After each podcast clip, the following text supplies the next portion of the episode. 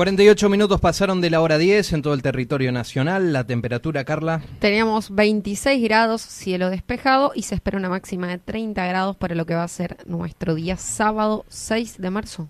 Preocupantes son las imágenes que han trascendido en el día de ayer desde la provincia de Formosa, protestas contra la vuelta a fase 1 decretada por el gobernador Gildo Ifrán, eh, gases lacrimógenos, eh, balas de goma, varios detenidos, se vio palazos entre medio por parte de la, de la provincia de Formosa.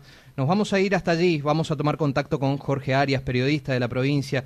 ¿Qué tal Jorge? Muy buenos días. Carla y Gastón te saludamos desde aquí, desde Apóstoles Misiones. Hola, ¿qué tal? Muy buenos días. La verdad que es un gusto estar en contacto con todos ustedes y con la audiencia que tienen justamente allí en Apóstoles. Jorge, queremos conocer un poco la situación que se está viviendo en la provincia de Formosa en estos momentos. Eh, primero, bueno, te voy a hacer una pequeña eh, crónica de, de, cómo, de cómo se llegó a esta instancia. Antes de ayer, el Consejo, que es un consejo encargado de dar información respecto al COVID todos los días al mediodía, a raíz eh, de un rebrote de contagios con casos positivos detectados de manera dispersa en numerosos barrios de la ciudad, la mayoría sin nexo eh, epidemiológico decidió volver a la fase 1 en la ciudad capital de Formosa, no en toda la provincia, sino en la ciudad capital de Formosa. Esta decisión de volver a fase 1 en la capital, que tiene más o menos unos 250 mil habitantes, de un total de 600 mil habitantes, irritó a un sector fundamentalmente comercial, gastronómico de la capital, lo cual desembocó en una primera manifestación que se realizó antes de ayer en horas de la noche frente a Casa de Gobierno. Esa era una manifestación con eh, menos, eh, una manifestación primero minúscula, eh, donde bueno se registraron algún tipo de eh, violencia, pero no pasó nada, no hubo reacción de la policía. Esto fue el jueves por la noche, Jorge. Parezca, y ahí terminó todo. Se convocó a una nueva manifestación, que fue ayer, al mediodía, ahí sí hubo una importante cantidad de personas que se hicieron presentes y bueno, hubo un ida y vuelta con la policía que hizo un vallado a una cuadra de lo que es Casa de Gobierno y ahí es donde se registró este hecho de violencia que por supuesto todos condenamos y todos lamentamos y estamos muy tristes por lo que pasó justamente en esas circunstancias donde hubo gente herida, tanto policía como manifestantes, hubo también gente detenida, eh, hubo periodistas detenidos, eh, hubo periodistas que fueron agredidos también, periodistas que podían cubrir tranquilamente la manifestación y periodistas que no lo pudieron hacer. De todo un poco eh, pasó, hubo daños a instituciones públicas en el microcentro, inclusive también lamentablemente algún comercio tuvo que pagar el pato del descontrol que en un determinado momento se generó en una máxima tensión que fue desde las 12 hasta las 3 de la tarde, eh, más o menos, como para que ustedes tengan una idea. Después eh, se logró disuadir eh, toda la situación que se venía generando en ese momento y a la tarde todos los comercios, sobre todo el sector gastronómico, convocaron una especie de rebelión civil y bueno, decidieron abrir sus negocios. algunos lo hicieron, otros decidieron no hacerlo eh, lo cierto de todo esto es que hubo bocinazo en horas de la noche, eh, gente que salió a expresarse, eh, abrieron los comercios y bueno, gente que también fue a sentarse en un bar y bueno, todo esto pasó ayer en horas de la noche, pero ayer a la noche la policía no se hizo presente, sí hubo controles por parte de bromatología de la municipalidad, tengo entendido que se labraron algunas actas de infracción porque bueno, existe una decisión gubernamental que es volver a fase 1 y eso significa que los sectores gastronómicos no pueden abrir. Por lo tanto, se lavaron esas actas de infracción sin ningún tipo de inconveniente, no hubo eh, registro de algún tipo de violencia, afortunadamente en horas de la noche. Es la crónica en general para que ustedes más o menos tengan una ubicación de, de cómo está, de cómo se generó todo este tema. Jorge, te consulto, ¿número de detenidos ya trascendió? Sí, se dice que hubo una cantidad en principio de 93 detenidos, eh, la mayoría fueron detenidos por eh, bueno, las infracciones típicas que se pueden realizar, que es el tema de atentado a edificios públicos, eh, bueno, esa cuestión así la jueza también estaba trabajando en el tema, pero tengo entendido que a esta hora de la mañana ayer fue liberada la única periodista que estaba detenida, ustedes habrán visto por algunas imágenes de medios nacionales, y después, bueno, en el transcurso de la jornada fueron, de- fueron liberadas las personas que eh, también fueron detenidas en este sentido. Pero se habla entre 70 y 90 personas que habrían sido detenidas ayer en esta jornada de máxima tensión que te reitero sucedió al mediodía con esta manifestación. Y hoy, para actualizar un poquitito la información, al mediodía está convocada otra manifestación, porque bueno, los manifestantes quieren que Formosa salga de la fase 1. Ese es el objetivo fundamental que tiene eh, eh, este grupo de personas que ha decidido manifestarse. Hola Jorge, buenos días, te habla Carla. Hola Carla, ¿qué tal? Buen día. Bien, Eh, Jorge, una consulta. ¿El Ejecutivo no se presta a una conversación o a recibir a estas personas para que manifiesten eh, su, su- estar en contra de esta fase 1, que tuvieron que salir a marchar? Ayer el gobernador estuvo inaugurando obras en una localidad que está a 300 kilómetros de aquí de Formosa. Ajá. Y básicamente lo que dijo allí el gobernador antes de que se registren estos incidentes es que no me interesan los votos, lo que lo único que me interesa es la salud y la vida de todos los, formoseños. Y tras cartón dijo, ninguna de las operaciones mediáticas, políticas, vale más que una vida de eh, un formoseño. Esto es lo que dijo el gobernador. Después, ah, después de que se registraron los incidentes, tardó mucho el Consejo en dar la conferencia de prensa donde da los datos específicos que tiene Formosa. Eh, lo hizo eh, a, la tarde prácticamente y allí el vocero de este Consejo, el ministro de Gobierno, eh, llamó a la reflexión, llamó a calmar a la paz y bueno, a ver si se puede resolver esto de una manera más pacífica. Eh, lo que dijo básicamente el, gobierno, el ministro, que es el vocero en este sentido, es que nadie está en contra de una manifestación, pero bueno, las manifestaciones se deberían realizar de forma pacífica. Esto es lo que dijo, digamos, eh, específicamente las autoridades del gobierno en cuanto a este tema. Hoy, ahora al mediodía, tendría que haber una conferencia de prensa y tendría que el Consejo salir a hablar. Hay que ver qué es lo que dice el Consejo respecto a lo que va a pasar después de que pasaron los incidentes de ayer. Por eso es que nosotros todavía no manejamos la información de cuál sería la actitud, la decisión o el mensaje oficial que podría dar el Estado provincial después de, eh, estos hechos que lamentablemente sucedieron ayer. Eh, bueno, se mezcla todo también porque en el medio también se vieron personas ligadas a la oposición en esta manifestación. Eh, el gobierno cree que hay un tinte político en todo esto, más allá, por supuesto, de los hechos de violencias que son totalmente repudiables.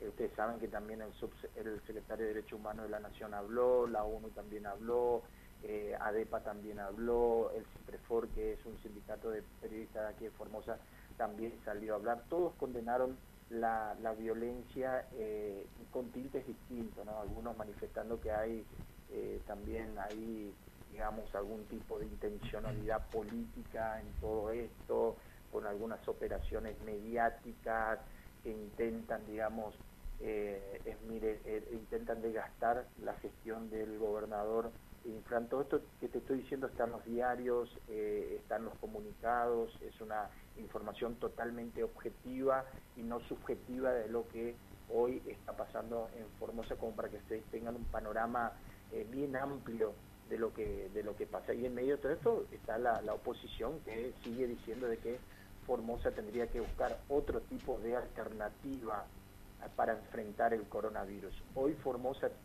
eh, enfrenta el coronavirus con este tipo de eh, decisiones.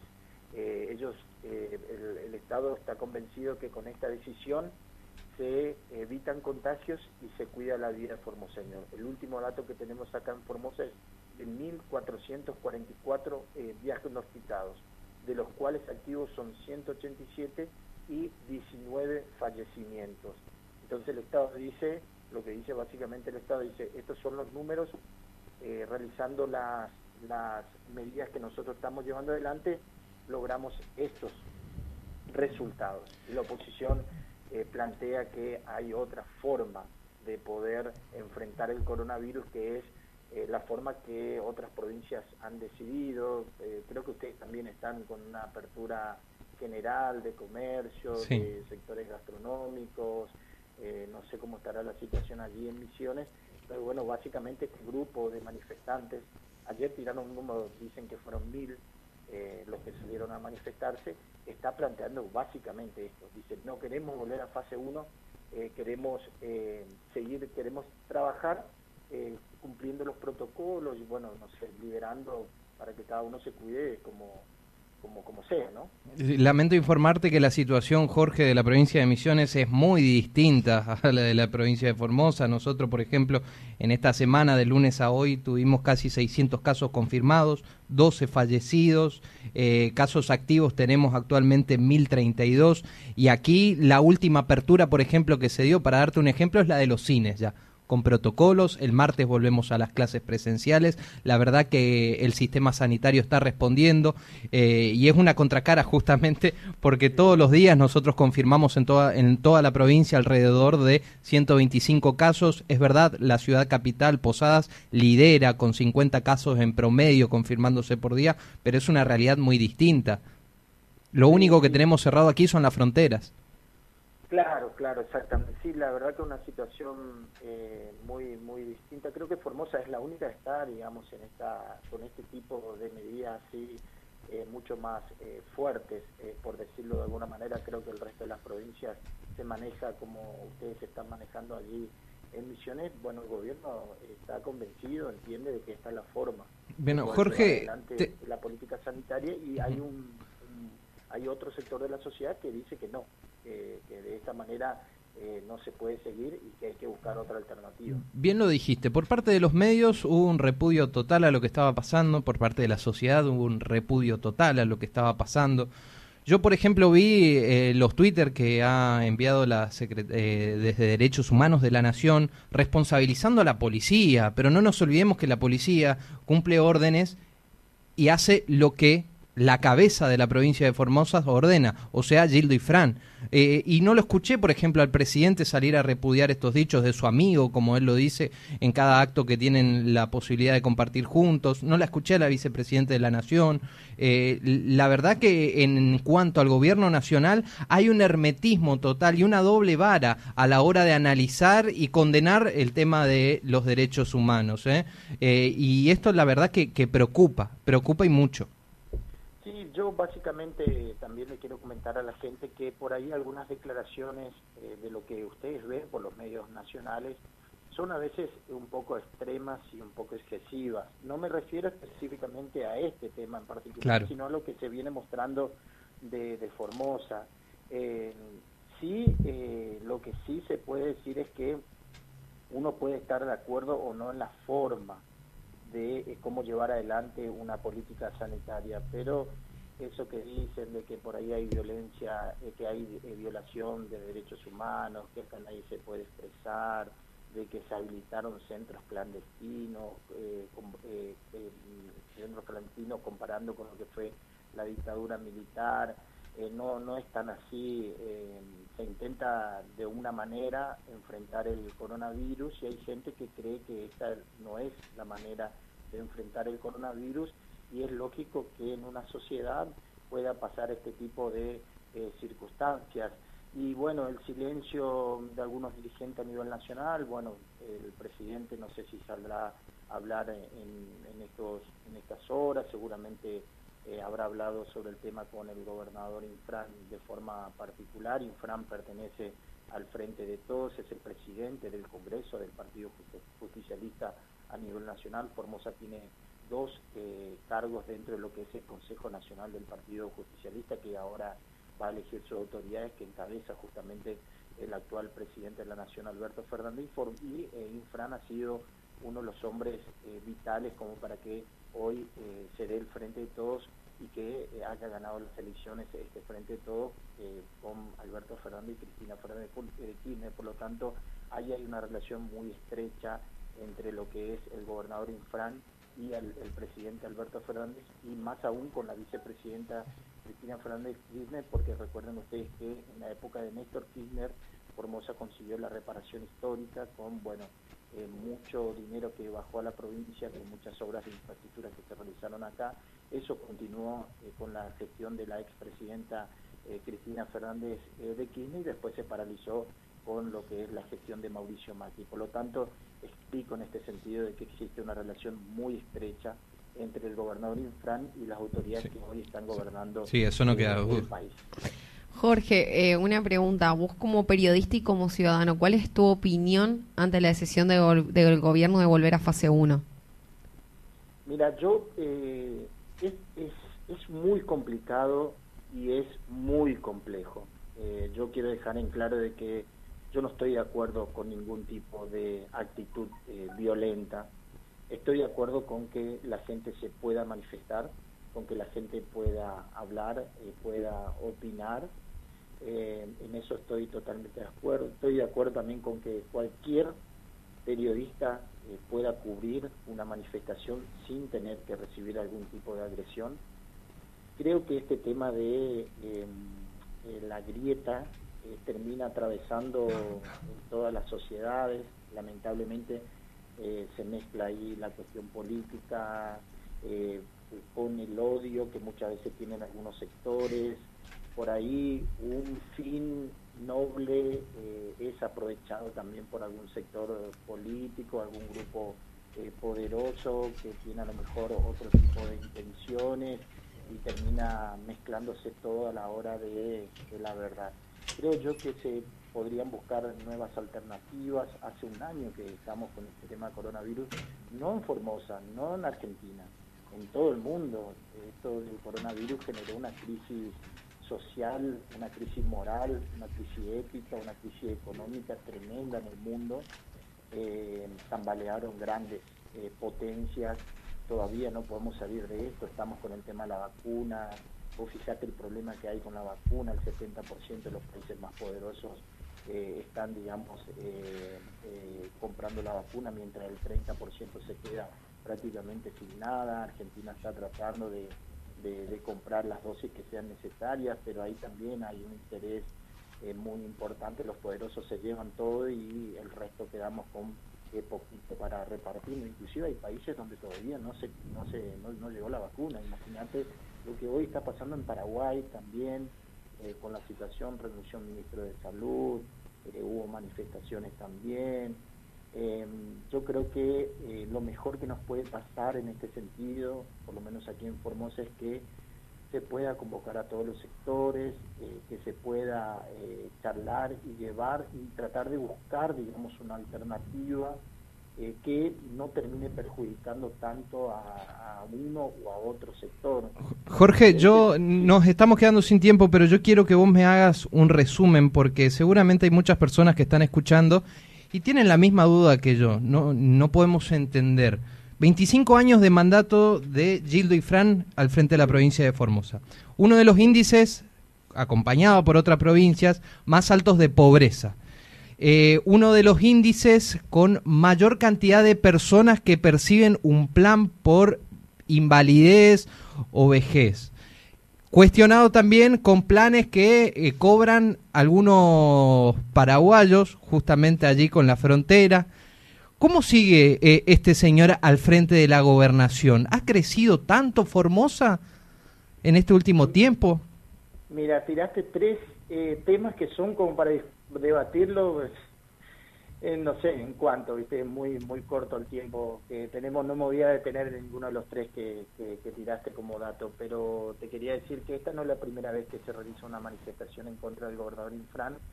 En el año 2001 hubo manifestaciones de gremios que fueron multitudinarias, inclusive el gobernador tuvo que eh, establecer un impuesto solidario, se llamó, de descuento salarial a los eh, trabajadores y aún así el gobierno de Infran eh, sobrevivió y eh, de ahí en más eh, obtiene el 70% de los votos frente a un 23% que generalmente suele sacar la oposición en, Formosa. Eh, evidentemente la gente en algún determinado momento vota algún tipo de gestión que realiza el gobernador en pos de la provincia de Formosa, porque si no, no se entendería, por más de que digan de que paraguayos vienen a votar acá, o bueno, todo lo que se suele ver en los medios nacionales, no se entendería cómo el Fran eh, sigue gobernando y sigue sacando el 70% de los votos, teniendo más del 70% de la Cámara de Diputados en manos del, peronismo y teniendo mayoría también en el Consejo Liberante y todas las intendencias de Formosa son peronistas.